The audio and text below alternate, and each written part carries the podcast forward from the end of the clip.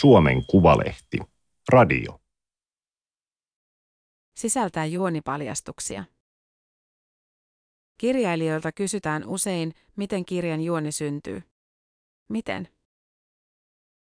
Toimittaja Elina Järvinen. Teksti on julkaistu Suomen Kuvalehden numerossa 48 kautta 2023. Ääniversion lukijana toimii Aimaterin koneääni Ilona. Tässä luvussa Markit paistaa kalkkunan. Alice B. Toklas oli sairastunut keltatautiin eikä voinut syödä oikein mitään. Ehkä hän siksi oli kirjoittanut keittokirjan Alice B. Toklasin keittokirja. Muistelmat se oikeastaan oli. Toklas muisteli nuoruuttaan ja kaikkia hienoja aterioita, joita oli elämänsä aikana syönyt. Leena Parkkisen mielestä kirja oli riemastuttava. Oli kirjassa reseptejäkin. Mutta koska puhuttiin 1900-luvun alkuvuosikymmenistä, Pariisista ja hienoista taiteilijapiireistä, raaka-aineet olivat kalliin puoleisia. Puoli kiloa tryffeliä.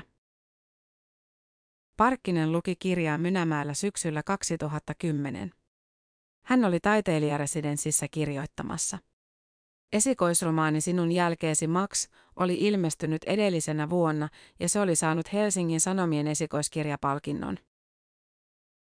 Nyt Parkkinen kirjoitti romaania 1950-luvun töölöstä, mutta Alice P. Toklas oli toistuvasti hänen mielessään. Toklas ja hänen naisystävänsä Gertrude Stein. Pariskunnassa kiinnosti kaikki. Piirit, joissa he olivat liikkuneet. Picasso, Hemingway, Matisse. Pariisi, jonka Parkkinen tunsi hyvin. Rakkaus, jonka hän ajatteli täydelliseksi. Kiinnosti myös valta-asetelma. Toklas oli keskittynyt kokonaan Steiniin ja tämän kirjailijan uraan. Minun tehtäväni on olla Nero, Alice hoitaa kaiken muun, Stein oli joskus kirjoittanut. Kaiken lisäksi oli Markit. Pariskunnalla oli ollut suomalainen kokki, josta ei tiedetty muuta kuin etunimi ja se, mitä Toklas oli hänestä kirjoittanut.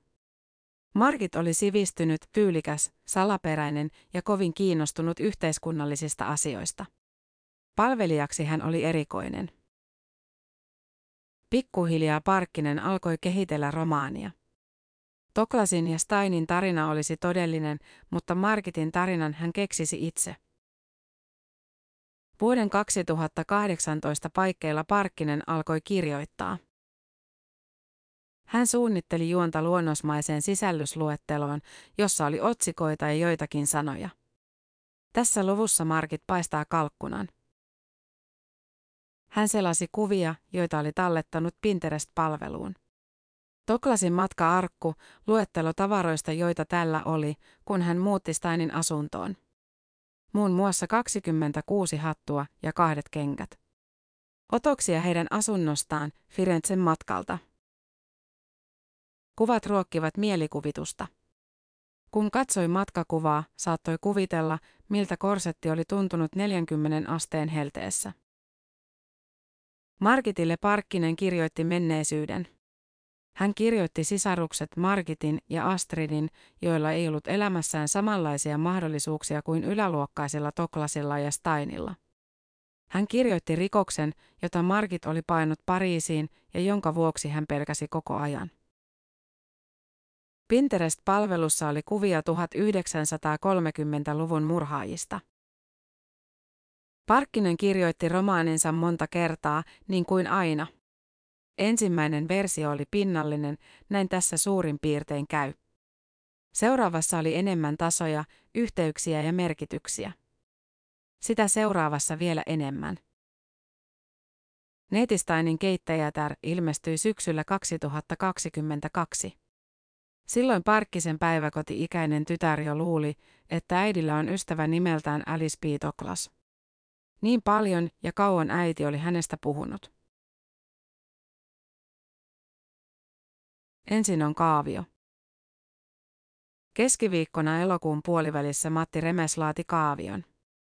Oli aamu, hedelmällisin hetki tehdä töitä. Paperin yläreunaan hän piirsi laatikon ja kirjoitti siihen tekstin Ruupen Vaara numero 13. Ruupen Vaara on 50 elämän sekatyöläinen Hangosta. 180 senttinen, harteikas ja suomalaisittain komea. Ehdottoman utelias, minkä vuoksi hän sekaantuu usein rikoksiin. 13 on järjestysnumero.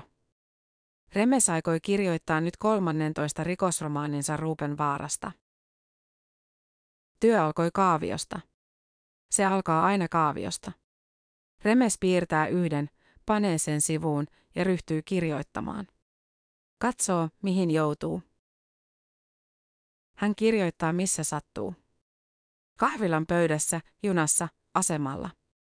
Kaupunkiasunnossa Helsingissä, talossa Hangossa, loma-asunnossa Etelä-Italiassa. 15 minuutin pätkiä tai kolmen tunnin sessioita. Välillä hän katsoo kaaviota ja tarkistaa, mitä on ajatellut. Onko teksti noudatellut kaaviota vai eikö ole? Hän piirtää päivitetyn version.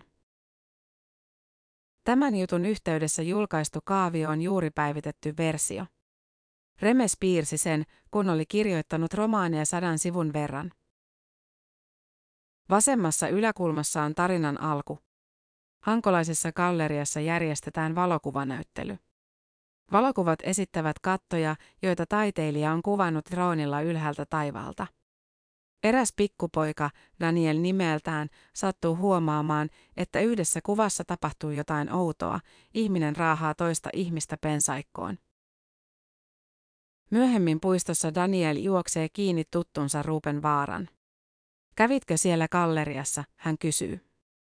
Mä näin siellä yhden jutun. Pöh, Vaara vastaa.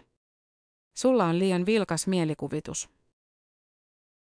Mutta pian selviää, että mummo, joka asuu kyseisessä talossa, on kadonnut. Ja mummon koira, jonka Remes on piirtänyt mäyräkoiran näköiseksi, päivystää tauotta omenapuun juurella. Epäily, Remes on kirjoittanut puun viereen. Tarina etenee. Viivat kulkevat piirroksesta toiseen. Henkilöistä taloihin, veneisiin, autoihin, torneihin, karttoihin.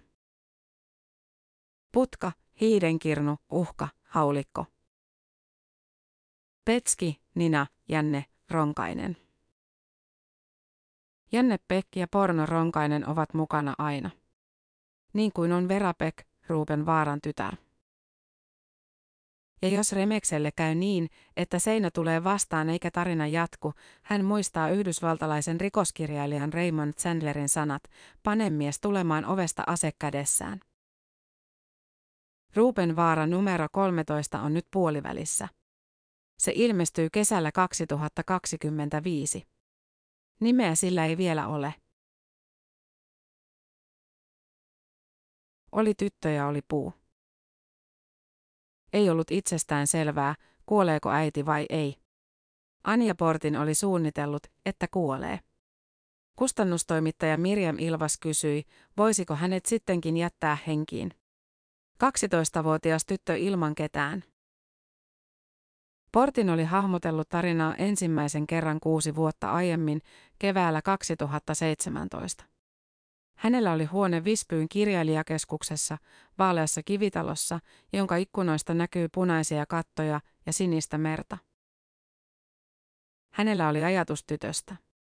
Ei välttämättä vielä tarkkaa kuvaa hänestä, paksu tumma tukka ja terävä nenä, tai nimeäkään Magra mustalintu, mutta ajatus siitä, että tytölle tapahtuisi jotain dramaattista. Niin, että tämä lähtisi kotoa ja kulkisi ja kulkisi ja päätyisi lopulta uuteen maailmaan. Oli ajatus myös puusta. Sillä olisi pienet, vahamaiset lehdet ja valtavat, kaikkialle ulottuvat juuret. Portin oli tehnyt puusta kuvan, kun oli poikansa kanssa yhtenä päivänä piirrellyt.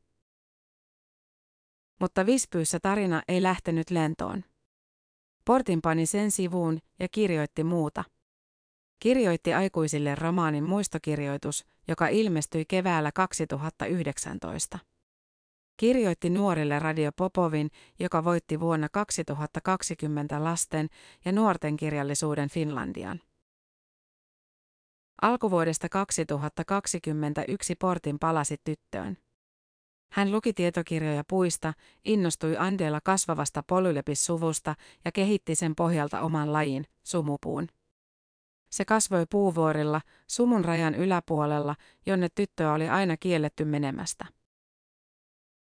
Portin talletti muistikirjan väliin lehtileikkeitä, piirsi löyhiä tarinan kaaria, kirjoitti muistiinpanoja ja luonnosteli lukujen nimiä. Mutta varsinaista juonta hän punoi kirjoittamalla. Se syntyi vasta, kun sormet liikkuivat näppäimillä ja ruudulle ilmestyi lauseita. Keväällä minä jäin yksin. Silloin minun äitini jäi vuorelta vyöryvän maan alle. Kipusimme kastanian kanssa vuorenrinnettä ylöspäin suuntaan, jonka ajattelin olevan oikea. Kastania on minun koirani ja paras ystäväni. Kastania on kaikki, mitä minulla on. Portin jätti kustannustoimittajalle kirjan ensimmäisen version. He istuivat alas, puivat tekstiä ja pohtivat, mitä kaikkea siinä voisi vielä tapahtua. Portin palasi kirjoittamaan. Sitten sama tehtiin uudestaan. Ja uudestaan. Syyskuussa 2023 sumupuiden kirja ilmestyi. Siitä tuli tarina Magrasta ja Havusta, sumupuista ja vieraasta kylästä, arvoituksesta ja vanhasta Alsvidirista, joka sanoo. Tulevaisuuteen pitää kulkea kylki edellä niin, että näkee samaan aikaan kahteen suuntaan, eteen ja taakse. Tämä oli Suomen Kuvalehden juttu, sisältää juonipaljastuksia. Ääniversion lukijana toimi Aimaterin koneääni Ilona. Tilaa Suomen Kuvalehti osoitteesta suomenkuvalehti.fi kautta tilaa.